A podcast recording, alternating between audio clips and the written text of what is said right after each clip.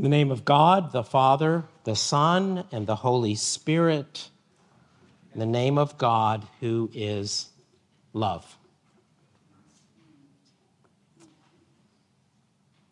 You shall love your neighbor as yourself. Love one another as I have loved you. Yes, another sermon on love. Amen. What I want to consider with you what does love look like really? Uh, why or what is the context of these two commands to love? And a little bit about how can we do it? Um, Brooke sends her greetings. As many of you know that Brooke is still in New Orleans um, serving Deb Roos, who had major oral surgery a week and a half ago, like a lot of her mouth removed, frankly, because of cancer in her mouth. We're praying for both of you. Uh, Deb's husband, Eric, is in the hospital in Mobile after having a Whipple surgery uh, for pancreatic cancer.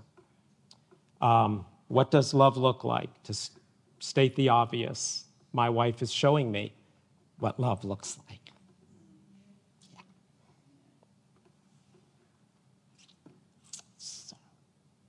I'd like to do a, a, a brief consideration just from Leviticus and John, uh, are two of our readings today, about what love looks like from those passages. Grant, right? We could look at lots of biblical passages and talk about what love looks like. And a lot of this sermon is to provoke thought and prayer, not to answer necessarily uh, tons of questions. Let me say first that I think many of us don't think really deeply about love.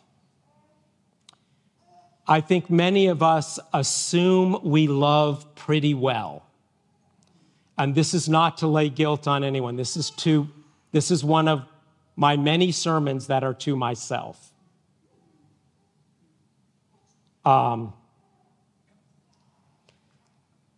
and and a lot of the times we do show love, we we well, some of the times we do show love, we do show it kind of grudgingly, at least within our own hearts. I see some smiling faces. Thank you. Um, as I was working on this, I, I, was remembering a song and I couldn't place it. I mentioned it at eight, and it came to me between services. Um, the last, this is a song from the year that I came to know Jesus personally, which was 1974. Yes, I could easily be many of your father, your father of many of you. Um, and the last line of the refrain was Jesus, reduce me to love. Uh, it, it, the, the, name of the song is called Charity. It's by Ken Gulliksen, uh, who is a pastor uh, for a long time. And it's, it's about 1 Corinthians 13. That's another passage many of you know. 1 Corinthians 13, that's the love chapter. And it's almost word for word like the verses. And then the refrain is If I have not charity, if love does not flow from me, I am nothing, which is 1 Corinthians 13. And then Jesus, the prayer, Jesus, reduce me to love. I, that's, that's my prayer. I know that I don't love as well as I could, or in light of these commands, as well as I should. So in Leviticus, again, quickly, quickly, quickly, but I want to call attention to, to um, you know, th- this passage, which began as Jessica read to us. The Lord spoke to Moses, saying, uh, pause. So Leviticus is like most people don't camp in Leviticus. It's a tough, tough book of the Bible. Um, it's the holiness code, lots of laws and about sacrifices, about cleansing, about sexual relations. Um, a lot, yeah. So you're intrigued. Yeah, check it out. Um, and uh, so the Lord spoke to Moses, and you'll hear why, why one of the reasons it's called Holiness Code. Uh, you say to the people of Israel, You shall be holy, for I, the Lord your God, am holy. That's the preface to this Leviticus, at least part in chapter 19. God is saying, Let me tell you what I am like, so you can do it too. When God says, I'm holy and you shall be holy, it doesn't mean that we walk around the world snooty and don't relate to anyone we don't consider holy. Just read, just we'll look at the passage. That's not what it means. What it does mean is that we are absolutely set apart for God. To be God's and to be about God's ways and to display what God is like in the world. That's what it means. When, when something common becomes holy, it means it's been set apart for God's purposes. You, if you've said yes to God's love, yes to Jesus Christ, you are holy. That's what a saint means. Anyway, that's a different sermon. Um, but did, did you hear this? Like, love, loving your neighbor as yourself means uh, you'll leave part of your harvest for the poor and the sojourner. Sojourner means refugee or alien, by the way. You'll leave some of your harvest in care and concern to provide for the poor and the holy, and I mean, uh, and the sojourner. Note too, at the end of most of these paragraphs, God reiterates, I am the Lord. I'm the Lord your God. I'm reminding you, this is what I'm like so this can be what you're like. I am Yahweh. I am who I am. I'm your source of being. This is how you live fully. So, that, you shall not steal, not deal falsely, you shall not lie. Um, you won't oppress your neighbor or rob him. You'll take good care of those who work for you. You'll be kind to the disabled. On and several other things. I want to note just the two immediate verses where the command comes. You shall not hate your brother or sister in your heart, but you shall reason frankly with your neighbor. Or one translation said, a good translation said, you shall reprove your neighbor. Love doesn't mean just having like a warm, sweet feeling. Love may mean speaking truthfully to your neighbor or your spouse or the person around you. You have to use wisdom with that. That was pointed out to me between services. But we are commanded to speak the truth in love. That's one of the ways we love our neighbor as ourselves. So check it out. Check out Leviticus 19 if God is stirring you. Maybe, like Mark, I don't well, I don't love as well as I could or I should. And then um, John 13. So uh, we're in Easter season, but we're back to the night before Jesus was crucified. John 13 is, is the Last Supper scene according to John when Jesus says, A new commandment I give you love one another as I have loved you. I want to go back to John 13, verse 1. Uh, John writes, Now before the feast of Passover, when Jesus knew that his hour had come to depart out of this world to the Father, now listen to this, having loved his own who were in the world, he loved them to the end. That to me is one of the most stunning verses, beautiful verses. On the night before he was crucified, getting ready to sit at table with his disciples or sitting at table with his disciples, having loved his own who were in the world. Up to that point, he had loved his own in the world. He now determined to love them to the end. That means love them fully, absolutely, completely to his very last breath. And what does he do? Well, actually, before John tells us what he does, John says, during supper, when the devil had already put it into the heart of Judas Iscariot to betray him, Jesus, knowing all things, got up, took his clothes off, his outer clothes off, filled up a basin with water, took a towel, and washed their feet, all of their feet, including Judas. That's why John says it there. And you heard as Susan read the gospel, it began when Judas had gone out. Jesus says, I'm returning to, to glory. I'm going to be glorified now. Speaks about his glorification. And he says, immediately preceding, he says, Where I'm going, you cannot come. As the Father has loved me, uh, excuse me, love one another as I have loved you. What does what is Jesus what does love look like? How Jesus related to his disciples his whole ministry. And especially in this context, especially what does love look like? It looks like being a slave. It looks like being willing to take off your Eastern Shore, well to do, beautiful clothing and doing whatever it needs to be done for someone in need. Mark. Mm. What does love look like? Very quickly, plug.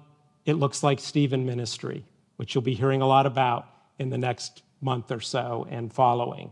Stephen Ministry is a ministry that trains, equips, and, and helps regular lay people to love like this, to love hurting people, lonely people, grieving people. Fill in the blank. And one further note when Jesus says, Love one another as I have loved you, what does that imply? He's saying that to the, to the 11. Love one another as I've loved you. That means, as disciples, we must be willing when we are hurting for someone else to love us. Love one another as I have loved you. Okay, I know I got a little jazz there. Preach it. yeah. Um, so Note number two, uh, th- I find it interesting that these commands, both in Leviticus and in John 13, are, I, I, I think we could maybe call them um, commands uh, that are in times of transition or commands for in between times. What do I mean by that? Leviticus, the people are in the wilderness. They've come out of Egypt, and God is preparing them to go into the promised land. God is forming them as a people, as a holy nation, as a people who will go in and be in the land as his people to show the whole world what he is like. I'm holy, you shall be holy. I am Yahweh the Lord, be like me show the world what I am like. And that's exactly what John 13 is about. Jesus goes from where I'm going, you cannot come, love each other.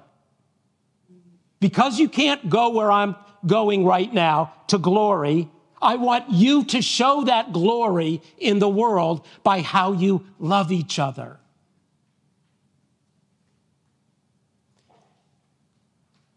And I would submit that while at this point in the text, it's only talking up to the washing of the feet, his whole ministry up to the washing of the feet.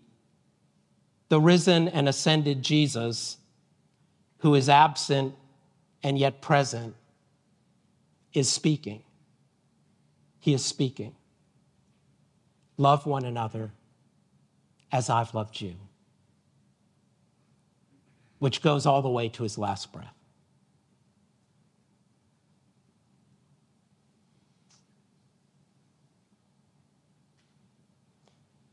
We have the privilege of showing the world what God is like. I think that might be that might be what Revelation is talking about when it talks about the bride being adorned in fine linen, which is the what? The righteous deeds of the saints, the deeds of love of the saints. What do people see? They see that adornment. Okay. Last part, which uh, these next two points, which are not going to be long, but honestly, these two points could be a very long sermon by themselves. And I want to just, I want to, I want to call our attention to a, the, the, the littlest word in both of those commands, and it's the word as. Love your neighbor as yourself. Love one another as I have loved you.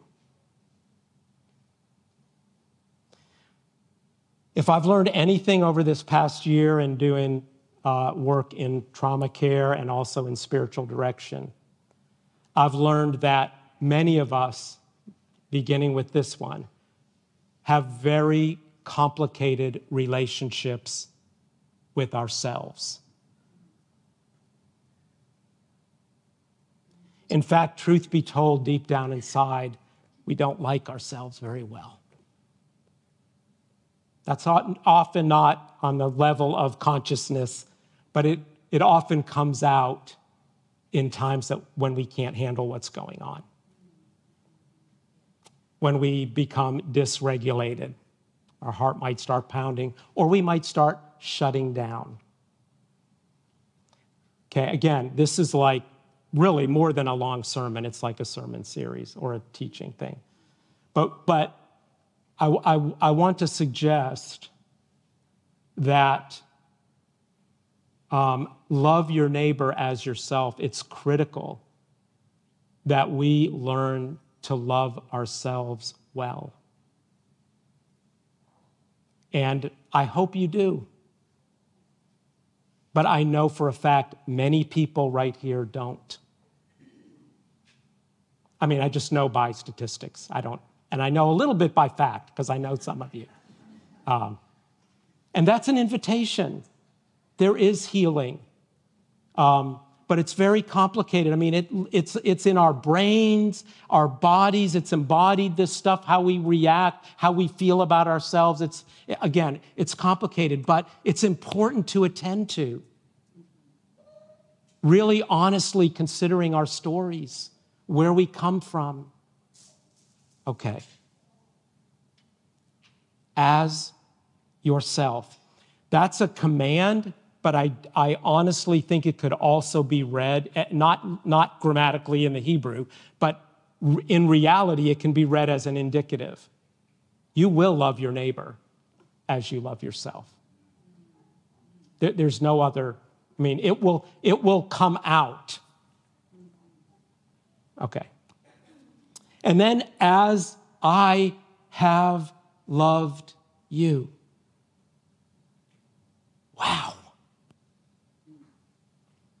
How can we, how can, how, how can we do that? How can we possibly do that? Like, how has Jesus loved us? Well, in some ways, like the Leviticus 19 stuff, I mean, he speaks the truth. He cares for the outsider, the marginalized, right? Um, the disabled. Um, Do we really know? I know we're, we're in Easter season, we're just a month or five weeks removed from Passion Week and the crucifixion and the resurrection, but do we really know how he has loved us so that we can love others that way?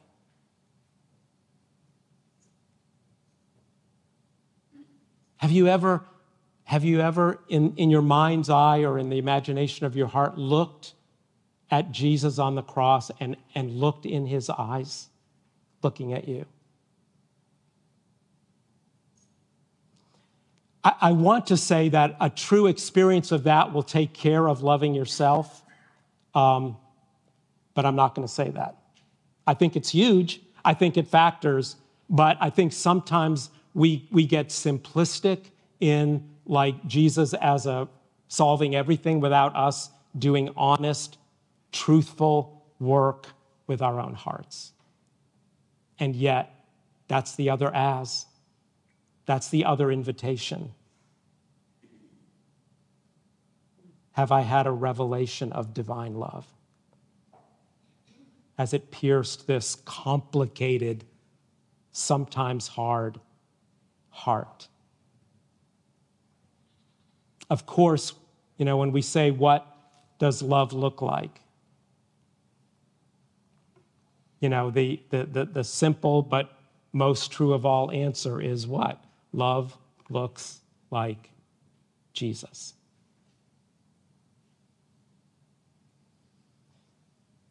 So, to close, love your neighbor as yourself. I mean, that has all kinds of implications that we don't, we don't live, and I, I don't know if it's even practical to live. Love your neighbor as yourself. Does my neighbor have enough to eat as I have to eat? Does my neighbor's kids have as good a school as my kids have to go?